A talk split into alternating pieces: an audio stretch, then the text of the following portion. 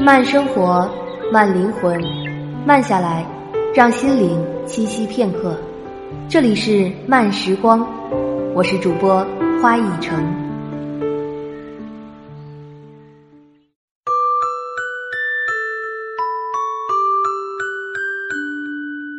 慢生活，慢灵魂，慢下来，让心灵栖息片刻。这里是由原声带网络电台与慢时光团队联合出品制作的慢时光有声电台，我是主播花一成。喜欢阅读或者你想要报名成为领读主播，你可以前往微信公众号“睡前晚安书友会”报名参与。朋友们，你们好，我是花一成，每周三晚与你共享慢时光。今天啊，同大家分享的文章来自梦境。为什么你总觉得别处的风景最美？你是不是整天想着去国外旅游，因为自己待的城市越来越无聊了？是不是想认识新的朋友，因为自己的老朋友永远在讨论同一个问题？是不是想换一个工作环境，因为烦死了公司里的每一张熟悉的面孔？有一段时间，我总感觉自己的生活越来越波澜不惊。有了工作签证之后，我问自己：原来当一切尘埃落定，狂喜之后，却是泥土一般的沉寂。以后的生活，难道就是看看夕阳、逗逗鸭、钓钓鱼、遛遛狗了吗？我渐渐不再每天化妆上班，忘记了上次美国同事夸我裙子漂亮是什么时候。面对越来越熟悉的公司，我已经没有了当初每天要跟陌生人说一句话的激情。我不再挖空脑子在工作上做改进，忘记了刚毕业时的职业规划。我甚至开始怀念上学时看到外国人就想走上去 networking，不断从 LinkedIn 约人出来喝咖啡、吃饭，对未来有美好憧憬的自己。我的生活渐渐进入了巡航模式。上班，回家，如此反复。半年前和苹果姐姐在洛杉矶的一次深聊，我还记得她说过：“很多人觉得我很潇洒，好像每天都是在旅行。”陈宇摊摊手：“其实当然不是啊，我在公司有全职工作。”我有正常的公司日程安排，但是我很懂得原地旅行，并且在自己的城市周围发现新的设计和有趣的作品。从接触交流以及他的公众号里，可以很明显体会到，她是个对环境观察的特别细致入微的姑娘。这个兴趣满满的姑娘，经常在朋友圈分享自己的旅游经验，各种自创的项目，街上看到的艺术，甚至是路上欢腾的小狗。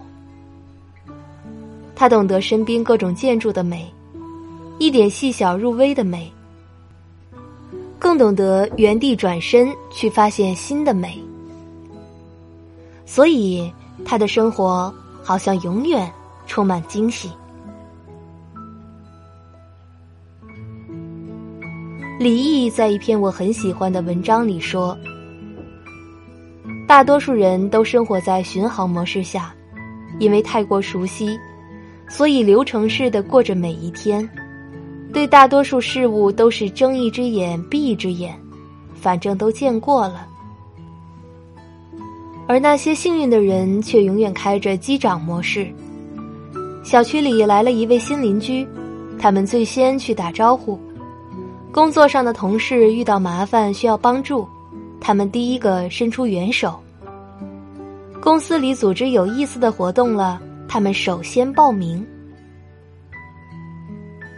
这些小事未必当时就立竿见影的给他们带来好运，但日积月累，总有一件小事，不经意间便成为了那根撬动地球的杠杆，帮助他们在关键时刻走到了更高的平台。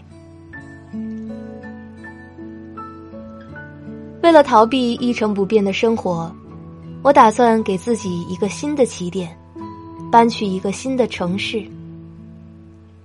为了在离开前看到波士顿最美的一面，当离搬家剩下几个月时，我给自己下了一个目标：每天认识一个新邻居，再走一遍那些走过的路，发现新的美景。于是，我认识了每天小区里拖家带口散步的印度人，他们甚至还邀请我们去参加他们女儿的婚礼。我认识了停在我左侧车位神秘的哈佛体育教练，听他侃学校篮球队训练打趣的故事。我认识了每晚溜腊肠的老爷爷，听他抱怨自己的车如何在小区停车场轮胎被卸光。我认识了楼道进口的墨西哥大姐，尝过她做的最正宗的墨西哥卷儿。我发现查尔斯湖边有最美的夕阳，远远望过去，MIT 斯隆商学院的白色圆顶闪着天使般的白色。我发现 Newbury Street 上我们拍过婚纱的罗马式教堂，原来叫三一教堂，是美国建筑学会选出的美国十大最重要建筑之一。我发现那个让我几千美金白白丢失的波士顿公共图书馆里，那个有拜占庭风格的天井中庭里面最适合思考人生。我找到了坐落于罗德岛的鼎鼎大名的湖边餐厅，嘴里的龙虾肉都显得那么鲜嫩。我找到了美不胜收的伊莎贝拉博物馆，欣赏了女主人的传奇人生。和她留下的那些萃取的文明，我找到了那个有幸留存下来的阴鱼塘，看着差点被拆除的徽州古建筑在美国重新焕发出历史的光辉。做完这些，当时间只剩一个月的时候，我忽然发现这个城市可爱了许多。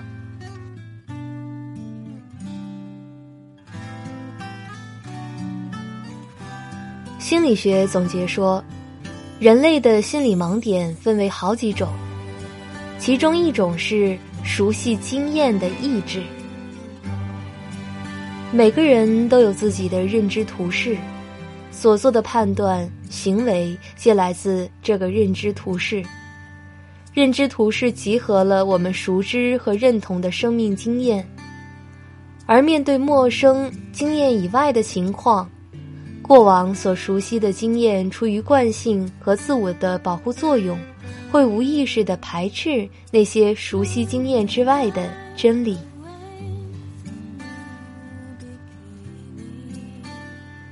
也就是说，面对相同的环境时，我们很多灵敏的感官和思维都顺势关闭了。所以，每个人都会在要离开一个城市的时候。各种记忆涌现，总要在离开父母的时候，才知道他们的关怀已经深入骨髓；总要在跳槽去了另一家公司之后，才发现原来的办公室其实没有那么差。在离开这个环境之前，你一直都不会发觉自己其实也是很幸运的。当擦掉所有的缓存，重新去刷新一下所在的这个网页的时候，你才能重新找回激情。生活上，读一本新的书，去一个不太熟悉的目的地，走一条从来没有走过的回家的路，跟一些背景不太一样的人聊聊天。工作上。去做一些不同的项目，看看自己的工作流程能不能有什么提高，跟老板说说自己内心的想法，跟同事交流一下新意见，把自己当成来旅行的陌生人，试试用你在出国旅游的那股新鲜劲来看周围的事物，给自己定一个小目标，一个小 project。把自己从禁锢的思维里剥离出来，重新睁开眼睛去洞察一切，是不是有点不一样了？苏轼说：“横看成岭侧成峰，远近高低各不同。自然景物尚且这样，人的心灵感受程度更是这样。”只要愿意换一种态度和角度，你总能找到生活带来的惊喜。其实，身边的风景一样美。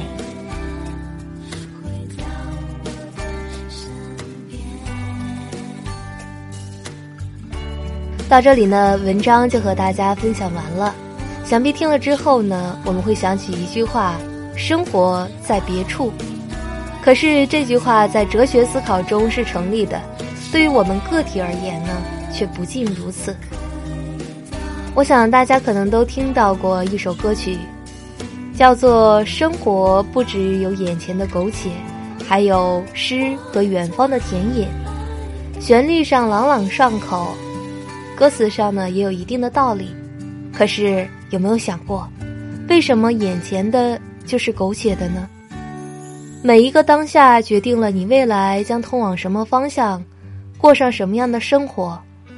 所以，为什么不尝试着在眼前的生活中寻找出值得珍藏于心的光点？我认识一些朋友，他们都觉得别人的才是最好的，得不到的才是最珍贵的，可是却不知道他们自己。也恰恰是很多个别人所羡慕的对象，所以呢，不要那么轻易的去自怨自艾。就像尼采所说：“人没有了痛苦，就只剩下卑微的幸福。”所谓的那些痛苦和折磨，都是上苍的考验。如果你通过了，你的人生可能会打开一扇崭新的大门。关于本期的文章，如果你有话想说，可以在留言区留言与我互动，也欢迎你在新浪微博搜索“花一城”，将你的观点告诉给我。如果你喜欢我的声音，想要收听关于我的更多类型的节目，也欢迎你在微信公众号搜索“花一城”，第一时间收听节目。慢生活，慢灵魂，慢下来，让心灵栖息片刻。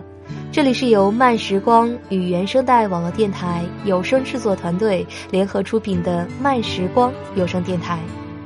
本期节目的文章分享来自艾琳。想阅读更多优秀好文章，可以关注我们的慢时光微信公众号，拼音输入慢时光加数字三，或者直接搜索慢时光即可。喜欢阅读或者你想要报名成为领读主播。